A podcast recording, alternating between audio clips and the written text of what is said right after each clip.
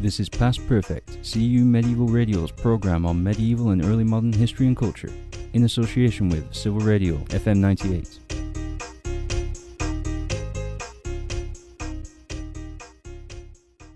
Hi, I'm Christopher Melka, and you're listening to Past Perfect, CEU Medieval Radio's show on medieval and early modern history and culture in association with Civil Radio FM 98. Um, we are joined today by uh, Dr. György Geréby, uh, associate professor at a Central European University and former head of medieval studies. Uh, he is a historian of the late antique of late antique and medieval philosophy and theology, um, who was previously taught at the University of Pécs and also at um, ELTE in Budapest. So, thank you very much for joining us today. Uh, thank you for the invitation. Uh, greetings to the uh, listeners. Wonderful. Well, uh, let's talk philosophy. Um, it's something that I don't really have a lot of uh, familiarity with, to be perfectly honest. And um, my question to you is what is the sort of perception about the state of philosophy in the early Middle Ages? Is there sort of a set idea that people uh, from this time to this time were believing X, Y, and Z? Um, well, it's not an easy question to answer, but the uh, the answer is definitely no. uh, the, uh, the, explanation the explanation is uh, uh, is longer. Okay. Um, uh, philosophy meant something different in different ages, and I'm, I'm since my sort of readings, my, my, my research uh, extends from late antiquity to uh, uh, basically to the end of the uh, of the Middle Ages.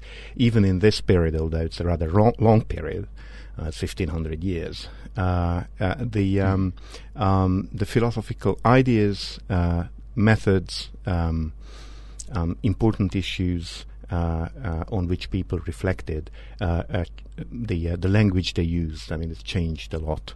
Okay. so there is there is nothing like a sort of a unitary medieval medieval philosophy or even late antique philosophy. Did people really believe the Earth was flat? Uh, no, no, they didn't. I mean, say uh, uh, there are there are some there, there, are some wonderful superstitions uh, uh, concerning the Middle Ages. I mean, partly it was uh, it was dark. It was so dark that people couldn't see that the Earth was round. So. Um, neither neither of these superstitions are true, of course. The um, just a couple of years ago in Paris, a former professor of mine published a little book uh, uh, on the cover of which he inserted a 12th century um, a piece of a 12th century illustration for, my, for a manuscript, um, which shows a phase diagram uh, of a round Earth, uh, two um, soldiers uh, uh, back to each other stand on the North Pole, and the phase diagram shows how they walk along the, the round Earth and meet face to face um, uh, on the South Pole. Ah, cool. And uh, this was selected by him, as he told me, tongue in cheek, just to you know, even even those who won't read the book can can look at the um, at the illustration to show how absurd uh, this assumption, namely that the, the, the uh, in the Middle Ages people believed that the Earth was flat, uh, uh, uh, is. So, it, it's amazing how prevalent that notion is because I remember. Um, being in elementary school uh, in the U.S. and hearing about Christopher Columbus discovering the world was around and having this crazy great idea, which is total nonsense nowadays, and you know, even you know in the um, in the in, in, in the 15th century. Obviously, most most learned people knew that the world was round. They didn't know what they what they couldn't know at the time was this you know two the, gigantic continents in the middle between you know the Azores in the Atlantic and Japan uh, on the Pacific. Um, my question um, regarding this, though, is sort of where do these notions come from that this was a totally dark period that uh, just steeped in all this superstition? I mean, what's the sort of origin for all of that um, mishmash? I think uh, it's largely due to the, the, the complex developments uh, uh, which followed the uh, the Reformation period. Uh, so the uh, the the Reformation started as a as a kind of um, um religiously motivated rejection of the uh, philosophy and theology. These two things, probably we can talk about this later. Uh, philosophy and theology mm-hmm. Uh, uh, belong together; they went hand in yes. hand uh, in this period. So it's a kind of rejection of the kind of theology which was pursued by the um, uh, uh, by the scholastics. Uh, in in modern parlance, we could call them the academic philosophers mm-hmm. of the of the period, and uh, and that went hand in hand with the um, educational reform of the humanists, uh, who switched from let's say logic and metaphysics to ethics and history uh, and philology rather. So the the discoveries of um, historical awareness, uh, uh, the discovery of the possibility of being able to do um, philosophy and theology otherwise, plus, of course, the um, uh, the scientific revolution. Um, these created the impression that that uh, the, the the Middle Ages was uh, dark as compared to the Enlightenment. Ah, okay. And uh, the the the great um, um, popularizer of the idea of medieval stupidity was Edward Gibbon, uh, the towering historian uh, uh, of the 18th century, mm-hmm. and he really hated the Middle Ages uh, and um, Byzantium uh, uh, especially. Mm. And since every learned man in Europe uh, used to read the decline and fall of the Roman Empire. Right. The decline and fall and what what what, what followed all this, uh, and and he he actually was aware that a, a certain uh, Byzantine writer, uh, uh, um, Cosmas Indicopleustes, uh, uh, when he dis- he used a sentence in a particular context which could be interpreted as if he thought the Earth was flat. And Gibbon capitalized on this.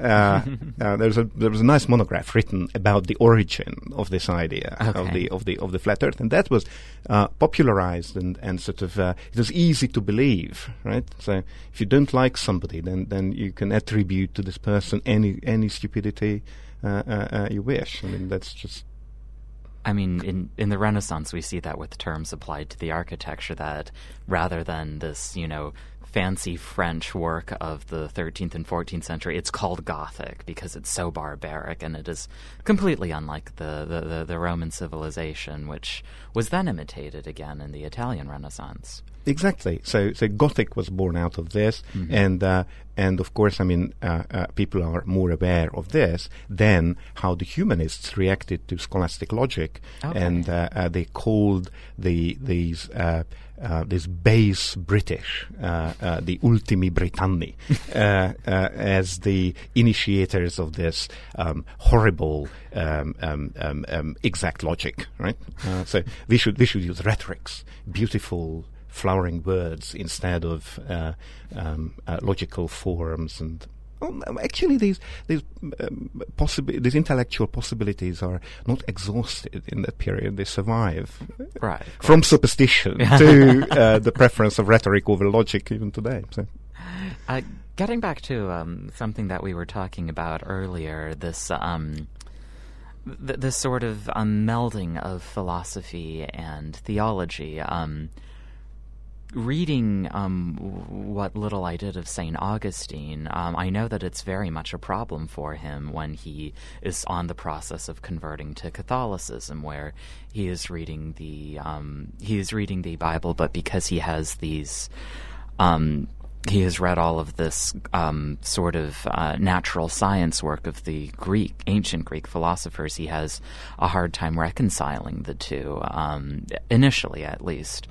Um, how is the sort of, um, I guess, blending of the two traditions um, apparent, uh, in your opinion? Well, um, uh, this is another uh, uh, interesting uh, issue that, that our perception of of um, of, of um, let's say medieval philosophy begins with the the great image of um, so how, to put it in Darwinian terms, as Saint Augustine climbing down from the tree, uh, and uh, as if as if there hadn't been before Augustine right, right. 400 years uh, of of uh, of, uh, of Christian uh, development on the one hand, and on the other, as if theology had not been a favorite subject of Greek philosophers. Hmm. So Aristotle uh, uh, distinguished um, between three theoretical sciences. One was mathematics, the other physics or natural philosophy, and the third was theology. Hmm. Uh, so theology was a respectable subject uh, uh, for for all Greek uh, philosophers, Plato included. Uh, there's a theology in Plato. There's a theology in Aristotle. There was a theology of the Epicureans, of the Stoics. Mhm. Um, uh, um, Cicero wrote copiously about theology. Um, uh, so uh, in in ancient Greece and then in the Hellenized Roman world, um, theology was a was a perfectly um, admissible um, um, area Sure, uh, of for course, research, of course. uh, uh, for uh, and um, for the philosophers. And uh, what uh, what began with with Philo, uh, um, he's the he's the he's the first one where we have uh, sufficient evidence for uh, uh, for this, but may have started before him, was the incorporation of biblical theological ideas into Hellenistic. Uh, uh, uh, uh, uh, into Hellenistic context or Hellenistic philosophical theology. Uh, and this is where um, um, Philo was a Jewish thinker uh, in Alexandria, roughly a contemporary of Jesus.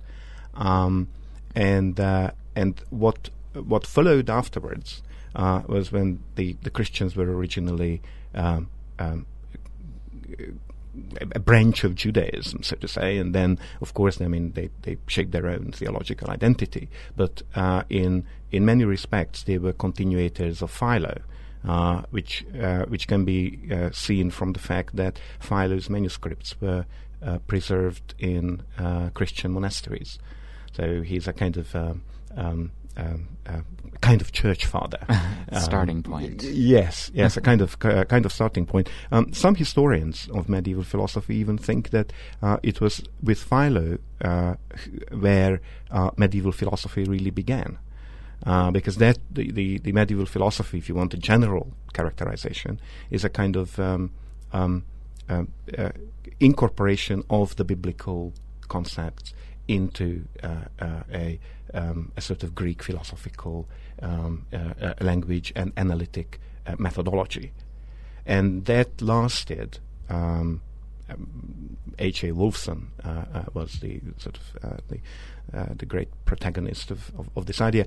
Lasted until Spinoza, and uh, with uh, the arrival of modern biblical criticism and Mhm. uh, and uh, the modern notions of history, uh, that came uh, to an end, in his opinion. But um, um, some people criticize him, of course, but uh, uh, there is a grain of truth uh, in in uh, what Wolfson does. So. Uh, the uh, uh, the end of, of this short introduction is that that uh, theology was part and parcel of of philosophy. There were very difficult issues to tackle. Definitely. Definitely. Good, good, good. Um very reasonable sort of way of looking at it. And um one other thing that I, I wanted to ask you, um for the for the medieval period, um let's say roughly five hundred to fifteen hundred, are there are there any sort of favorite classical authors in this period? Are there there any that seem to be more trendy than others, uh, in your opinion? Well, uh, I mean, first of all, when we speak about the uh, this period from this thousand years, Yes. It's millennium from, from 500 to to uh, uh, uh, to 1500, um, there were uh, some towering figures, but uh, we have to realize that the um, uh, when we speak about scholastic uh, uh, medieval philosophy, we primarily mean scholastic philosophy, and this means the philosophy of the Latin West, uh, Right. uh, written largely in Latin, um, and this period, uh, you know, it's a it's a sort of delicate issue of periodization, but it roughly begins in the 11th century and lasts till the 15th. Mhm. So actually, we are halving uh, the the, Okay. uh, uh, the story. Fair enough. Plus, we would add we would have to add, uh, apart from the uh, the previous 500 years, um, the branch which uh, was written in Greek in Byzantium Sure, sure, sure. because um, uh, uh, medieval philosophy was very well represented in Byzantium as well,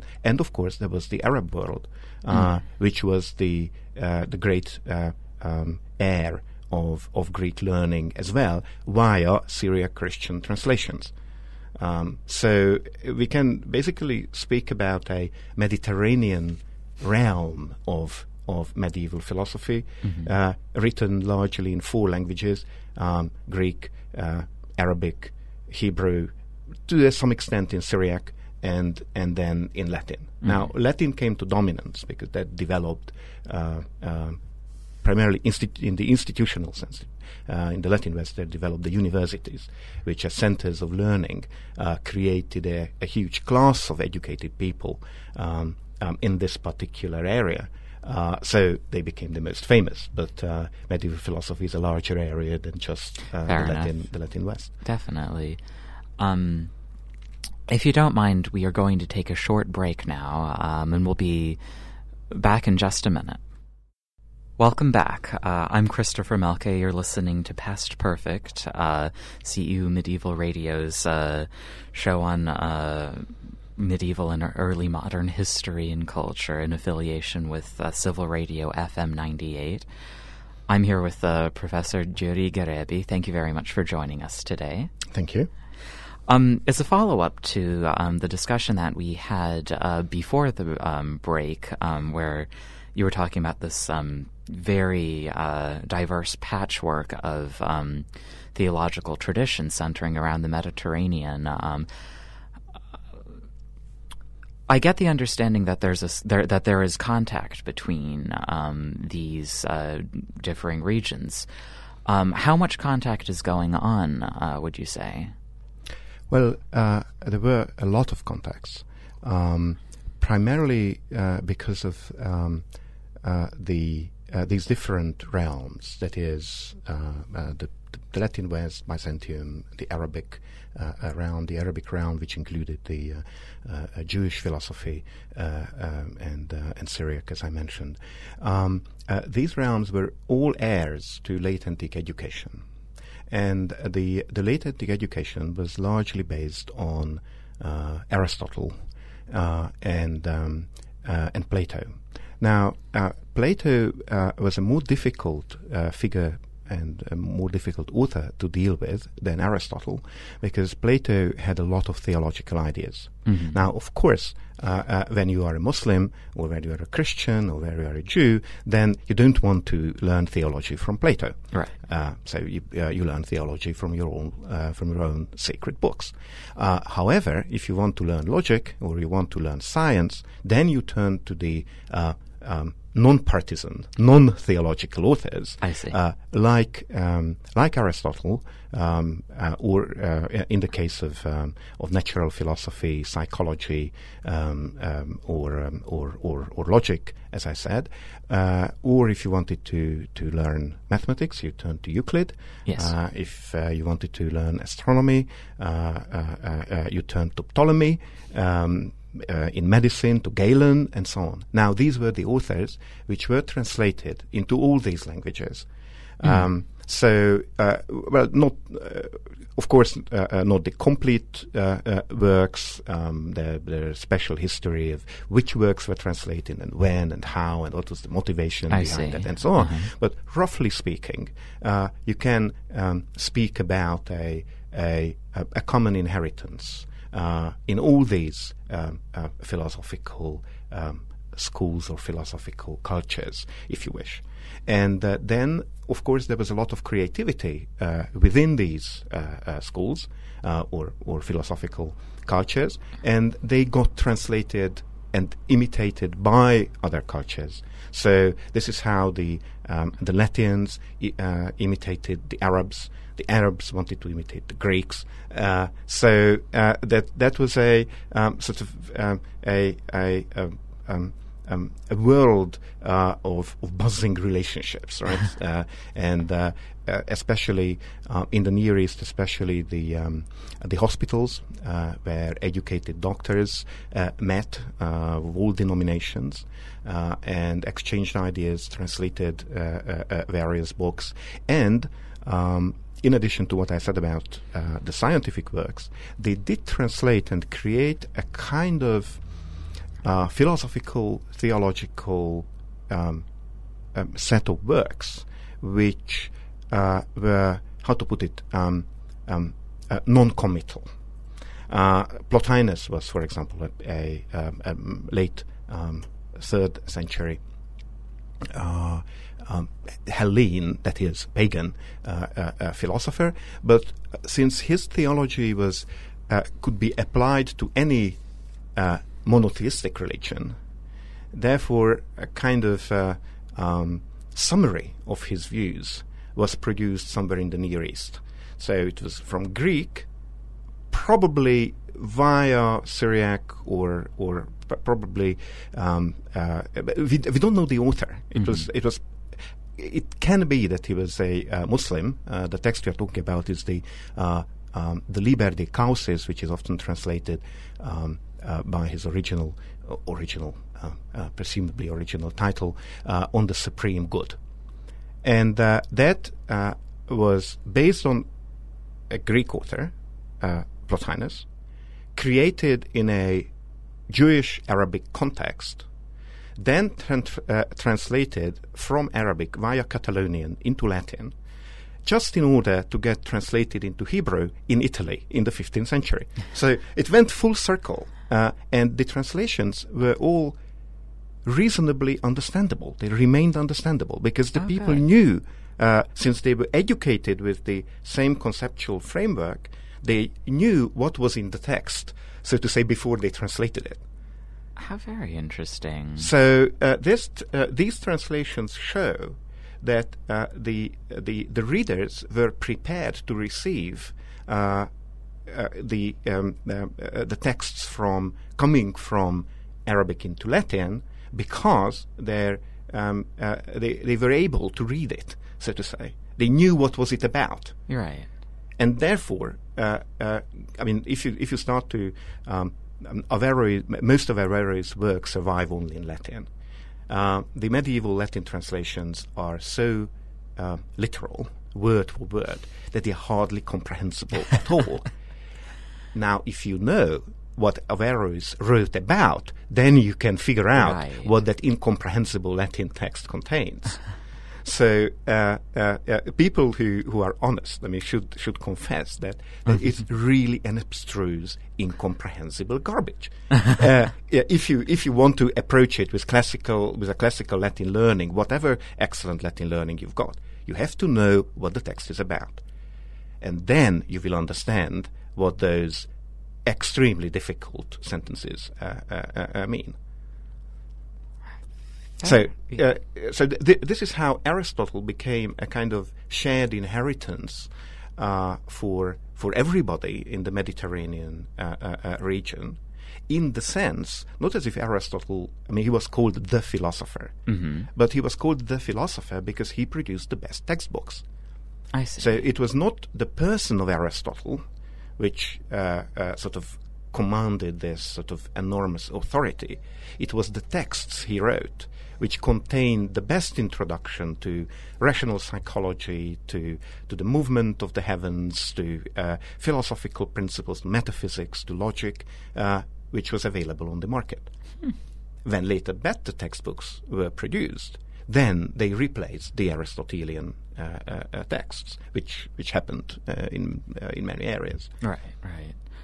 Um, okay. Um, going, we've we've been talking a bit about the uh, sort of classical traditions behind these um, philosophy and theology.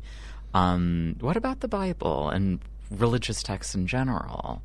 Um, would you mind saying a, a, little bit about sort of the, the, presence of these religious texts in a lot of these, um, what would have then been contemporary writings?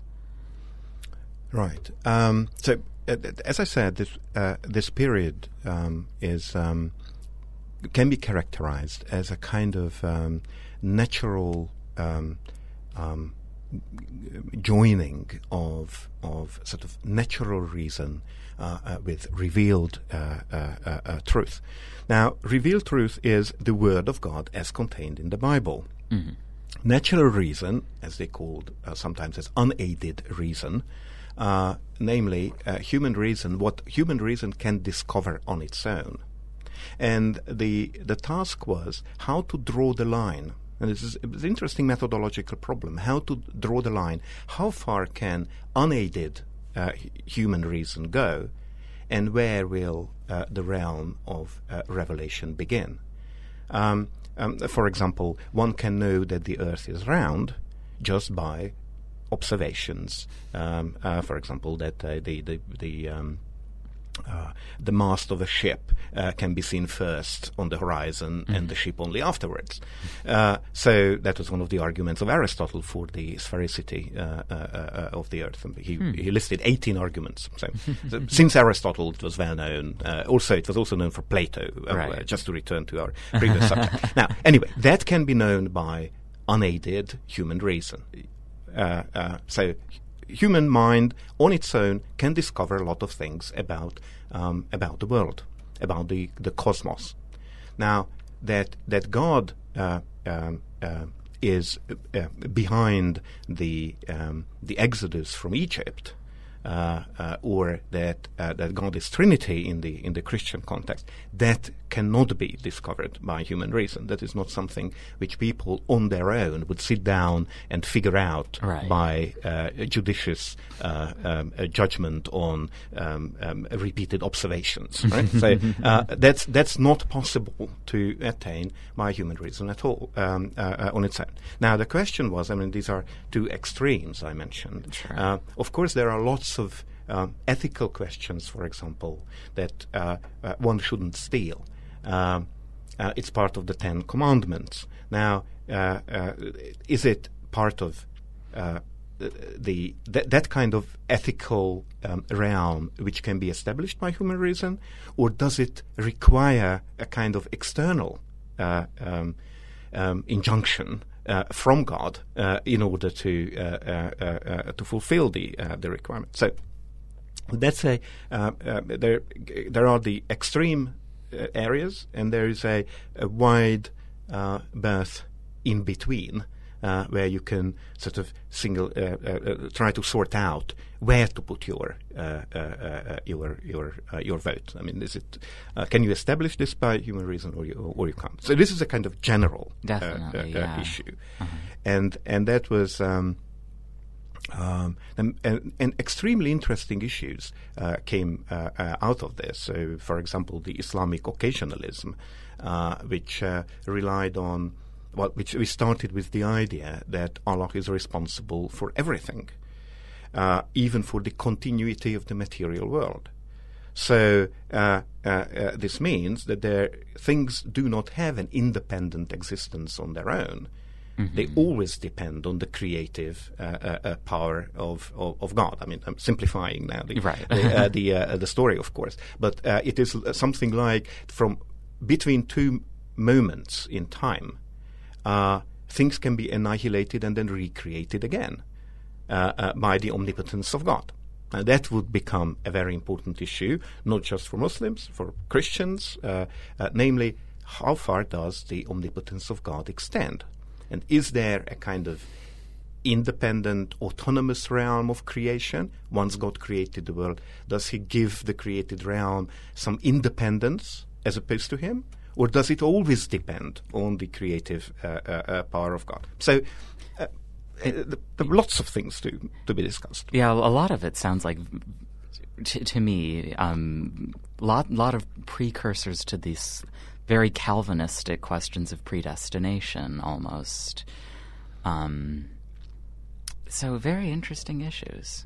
But uh, actually, the Calvinistic idea of predestination uh, dates back to a big debate in the uh, towards the end of the fourth, beginning of the fifth century, um, uh, between Augustine and a um, uh, and and another um, lesser less well known theologian, Pelagius.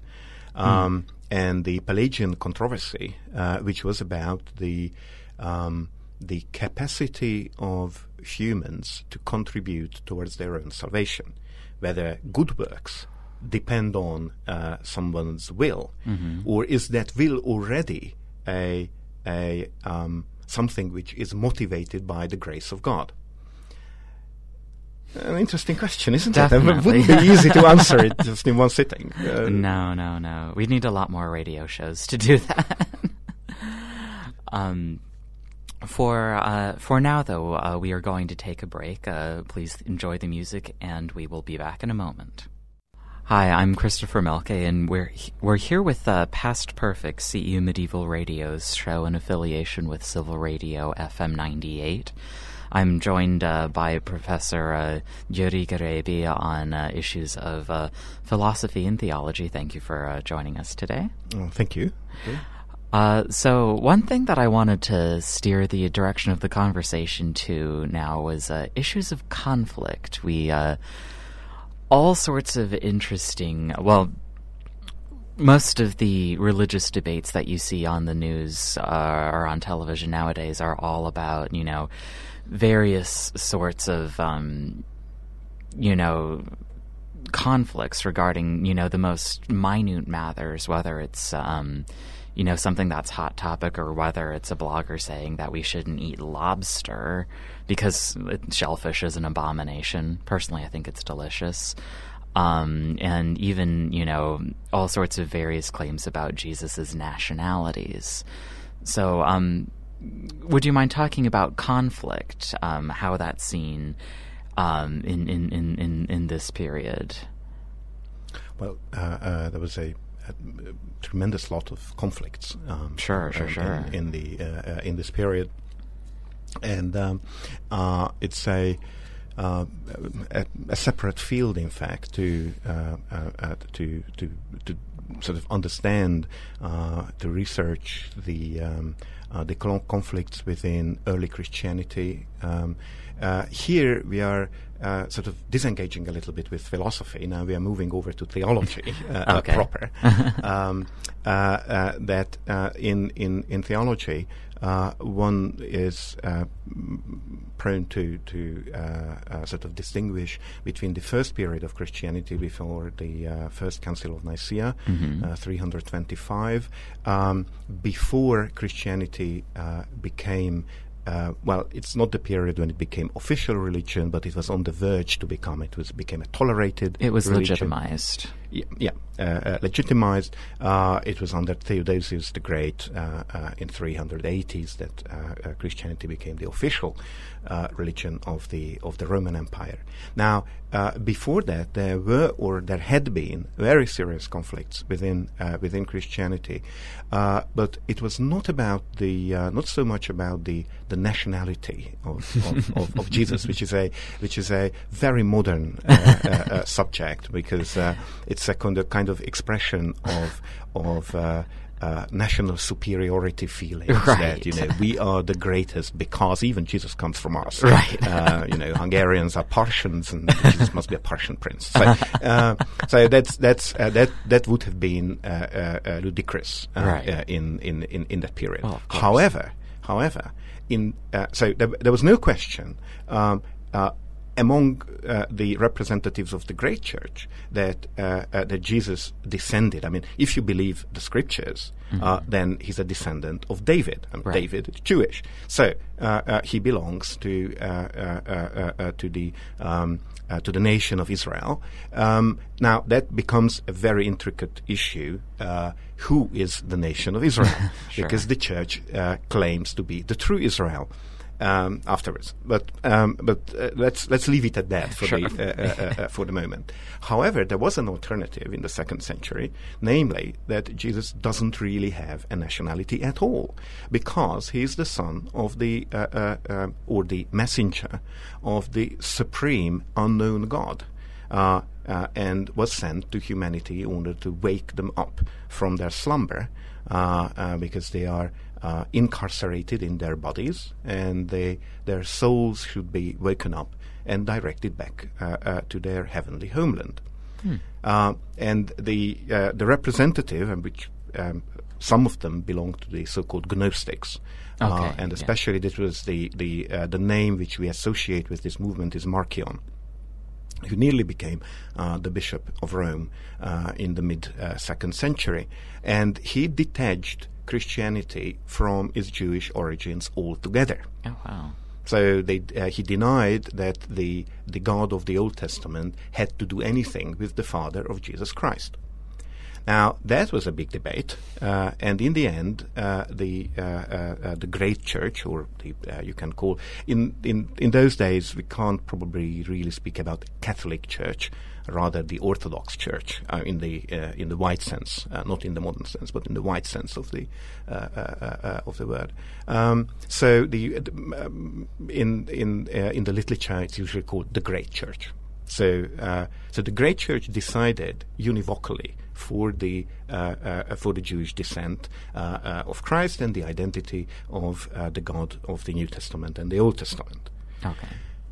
But this was just one of the possible debates. There were, there were raging debates about the the proper day of the Easter, whether um, uh, the Easter can coincide with the Jewish Easter or not, and not because it was anti-Jewish uh, uh, or, uh, but because their understanding of the new covenant mm-hmm. implied a new way of celebrating the liturgical year. Right. To, to put it simply.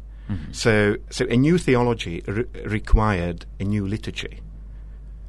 And the, the new liturgy uh, uh, preserved a lot of elements of the old liturgy, uh, uh, Uh, uh, which uh, was uh, as described in the Old Testament, and then uh, became the basis of the later rabbinic um, Jewish liturgy.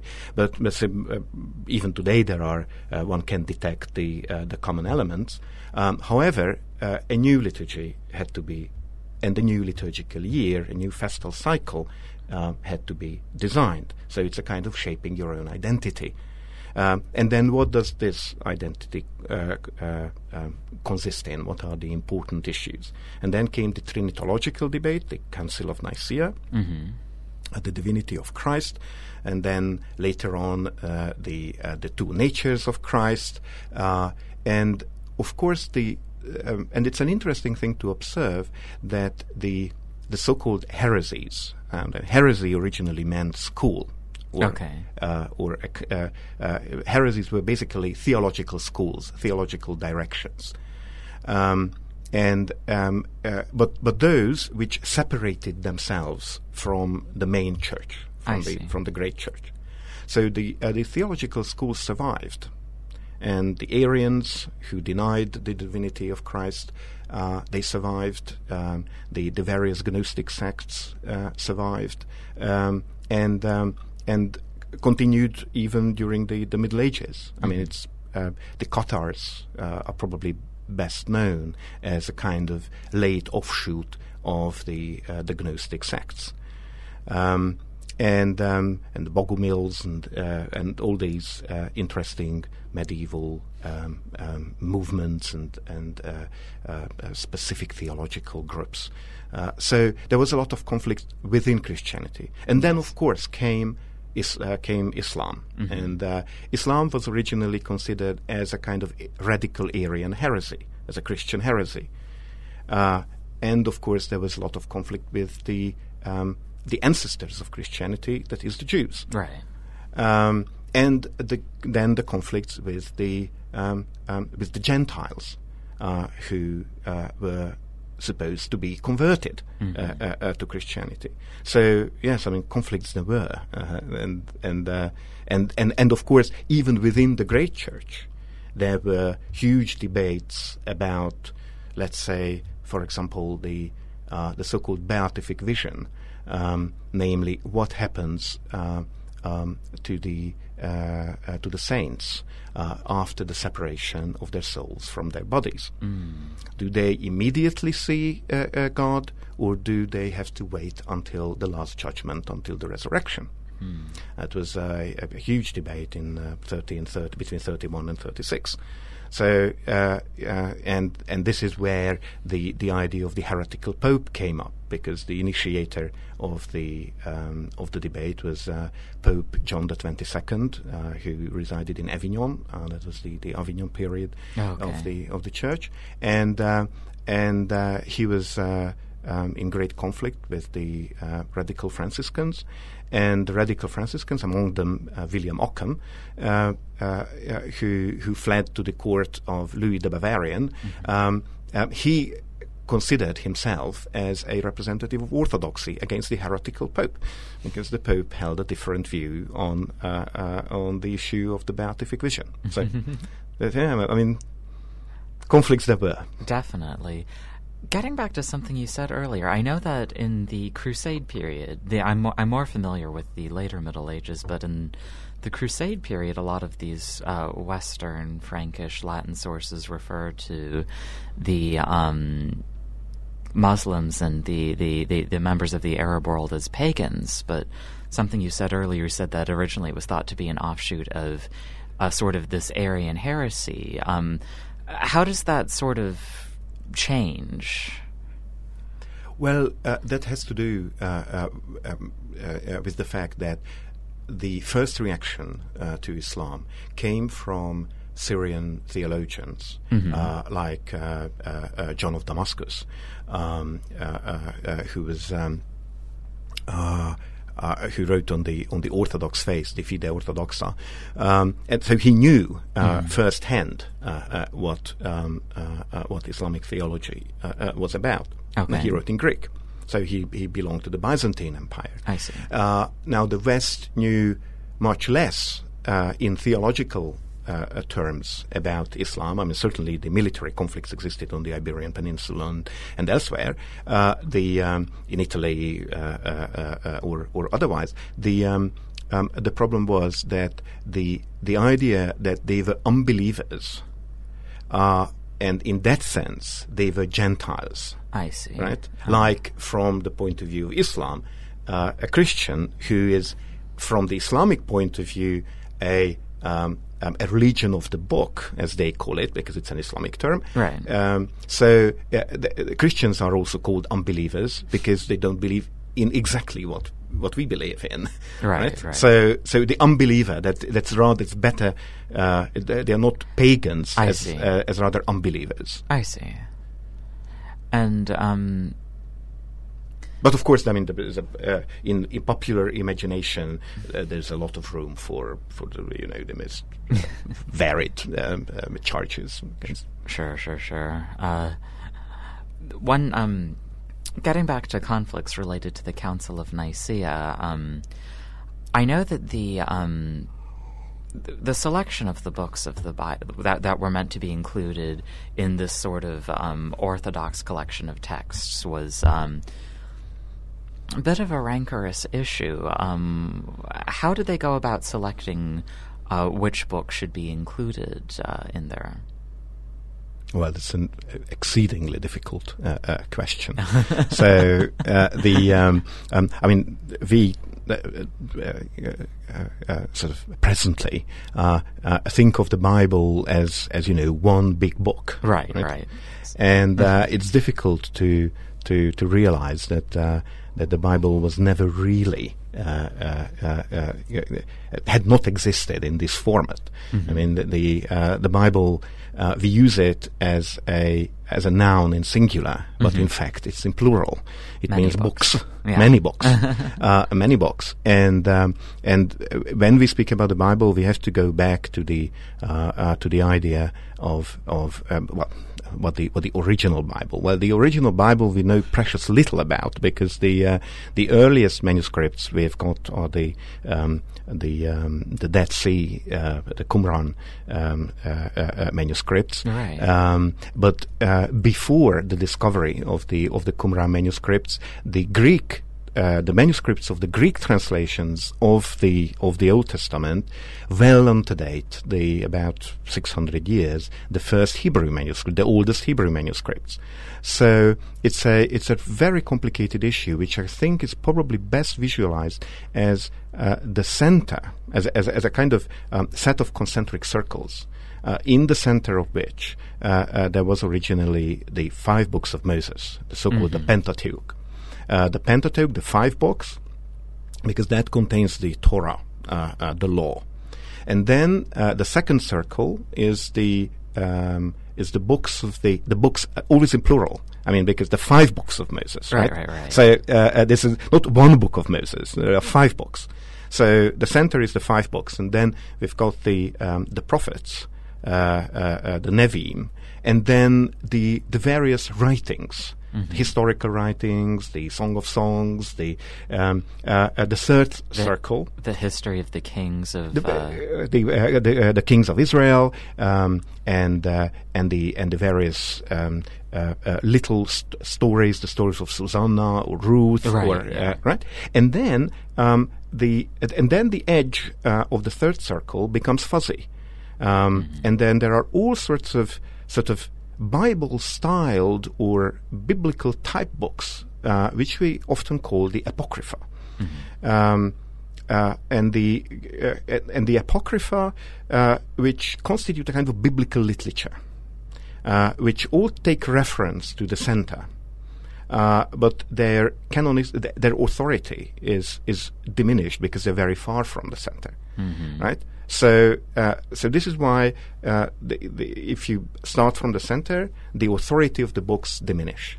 So the highest authority is that of the law right. uh, the five books, Moses, and then the then the uh, uh, the prophets, and then the scrolls. And this is why the Old Testament, which from Christian from the Christian point of view is called the Old Testament, is in fact the Tanakh, uh, which is a mosaic word uh, uh, uh, from uh, the Torah, uh, the Nevi'im, and the Ketubim. Right. Okay. So uh, the Ketubim being the the scrolls. right, right, right. So, so this is what even the early Christians called the Bible, and to which came the New Testament, which also has its core, The four, Gospels. uh, the Gospels. Although it's it's very very difficult uh, uh, issue. Um, uh, whether there was one gospel in the beginning, or there were uh, sort of many schools, uh, Christian schools, writing their own uh, uh, gospels. Um, as uh, as you know, I mean, uh, uh, the the um, uh, for example, Luke uh, is not a a, a, a a direct disciple. He's not a um, uh, uh, a direct witness. He's a disciple of Saint Paul. So, and Saint Paul himself did not belong to the to the twelve. Right, right. Uh, uh, uh, so, I mean, uh, you can you can see that the it's a it's a very interesting issue. It's you know it's an, it's not a first hand account. right, right. Uh, it's a summary of what had been the teaching of a particular Christian group. Um, so, but uh, remaining with the analogy, there is the center, the core, the four Gospels. Then you've got the uh, uh, the historical book, which is the Acts of the Apostles, and then you've got the sort of the prophetic writings, uh, the uh, uh, Saint Paul, and then uh, at the end you've got this strange book of the Apocalypse yes, the Revelations. uh, the Book of Revelations, which uh, was accepted in the Latin West uh, into the canon much earlier than in the East. In the East, it was accepted only in the sixth century, oh, okay. and and even then, it never made into the liturgical use. So it's part of the of the Greek Bible, the, the Greek New Testament, um, or the Byzantine New Testament, to uh, uh, uh, to say it more precisely. But um, its text was not read uh, in the uh, uh, in the liturgy. So there is a kind of dubious status, a slightly dubious status of the of the apocalypse. So you, c- you can see it's the, the the Bible is not one One. one thing. It's a it's a it's, it's a sequence of of, uh, uh, of of of books of sort of um, changing uh, uh, authority, uh, uh, so to say. So it's the kind of um, approach which which became prevalent in in the Latin West after the Reformation period, the sola scriptura, right? Every word of the of the text counts Right. equal. That's not historically uh, uh, the the case. Fa- very, very interesting. We will take a very short break and then uh, be back for the concluding segment momentarily. Hello there. I'm Christopher Melke here with CEU Medieval Radio's program Past Perfect in affiliation with FM 98. Uh, joined today by uh, Professor Gyuri Geréby. Thank you for being here. Uh, we've had a very, very interesting talk about philosophy, theology, all sorts of various uh, swirling issues uh, going around for the past uh, 200, 2,000 years and beyond, I'd say. Um, I suppose one final question that I'd like to ask you. In terms of the sort of research that you're doing on these developments, are there any clear directions in the future for the sort of research that you'd like to do, or any sort of uh, inroads that you um, think uh, need to be made in this regard? Well, uh, my my personal interest um, uh, lies precisely in this um, interrelationship between philosophy and theology. Mm-hmm. Um, how how theology motivated philosophical questions, how philosophical methods uh, partly help, partly constrained um, theological speculations. And uh, what I'd like to uh, do more about is the the change of of uh, the philosophical theological uh, language over uh, over this huge time span of, uh, of, of the 1500 years. So uh, this is why I'm sort of moving a little bit back and forth. Uh, so um, I'm working now on on a on an Orthodox apocryphon. Mm-hmm. Um, of the second century, and then uh, worked a little bit in, on on the beatific vision debate in the 14th century, and some of part of the Byzantine Byzantine debate in the um, uh, the mid 14th century. Again, uh, uh, uh, the so-called Hesychast debate, which is an arcane, very arcane subject. so, um, but I'm happy to talk about it. But um, well, no, I think I think it's interesting to hear sort of these translation issues. Going back to um, the first segment where you were you were um, telling me about the uh, the translations being very close, whether they started uh, for for that one text, whether it started at one place, then went to Syria, then went to Byzantium, then went to the west, then went back to where it came from. I think that. Uh, whereas other texts, the translations are very bulky and uh, difficult to read. I, th- I think that the sort of linguistic aspects of it are very important.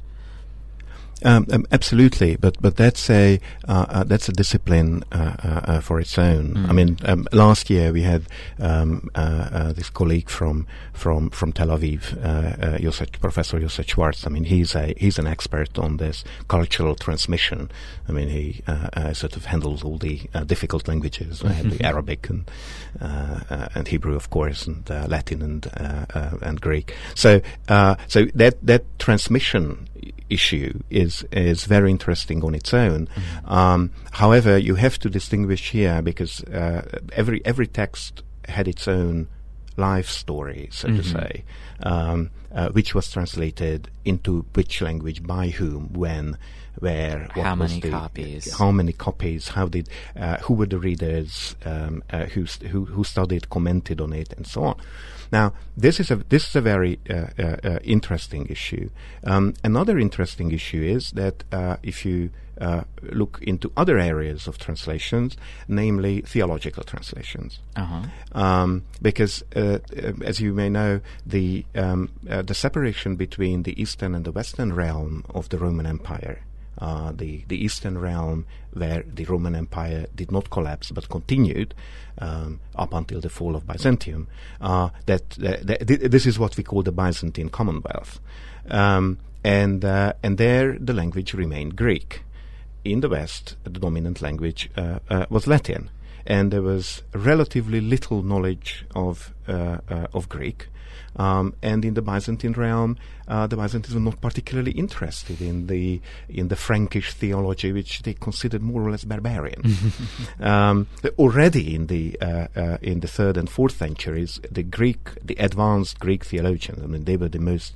You know, the Greek is a very sophisticated uh, uh, uh, language. Um, it's like um, you know the what we always sort of experience in Hungarian when we compare Hungarian vocabulary to to English vocabulary. right? it's, it's a huge uh, uh, um, um, uh, Uh, difference in subtlety and and uh, um, conceptual precision and uh, and and the like. So mm-hmm. the Greeks complained about the thickness and of the of the Latin language, which can't can't express the the sophisticated theological ideas they developed in the East.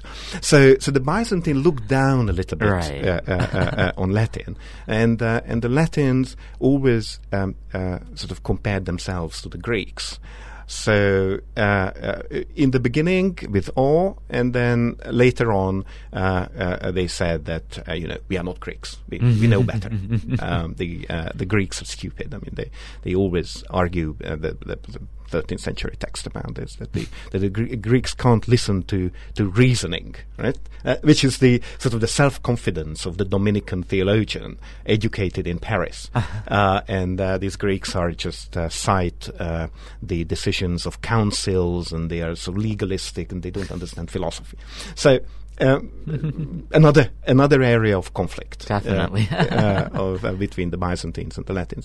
So uh, uh, so the uh, so the issue is that um, the the the Latin um, um, realm and the and the Greek realm um, developed differently, and there was relatively little translation uh, work going on between the uh, the leading uh, theological texts.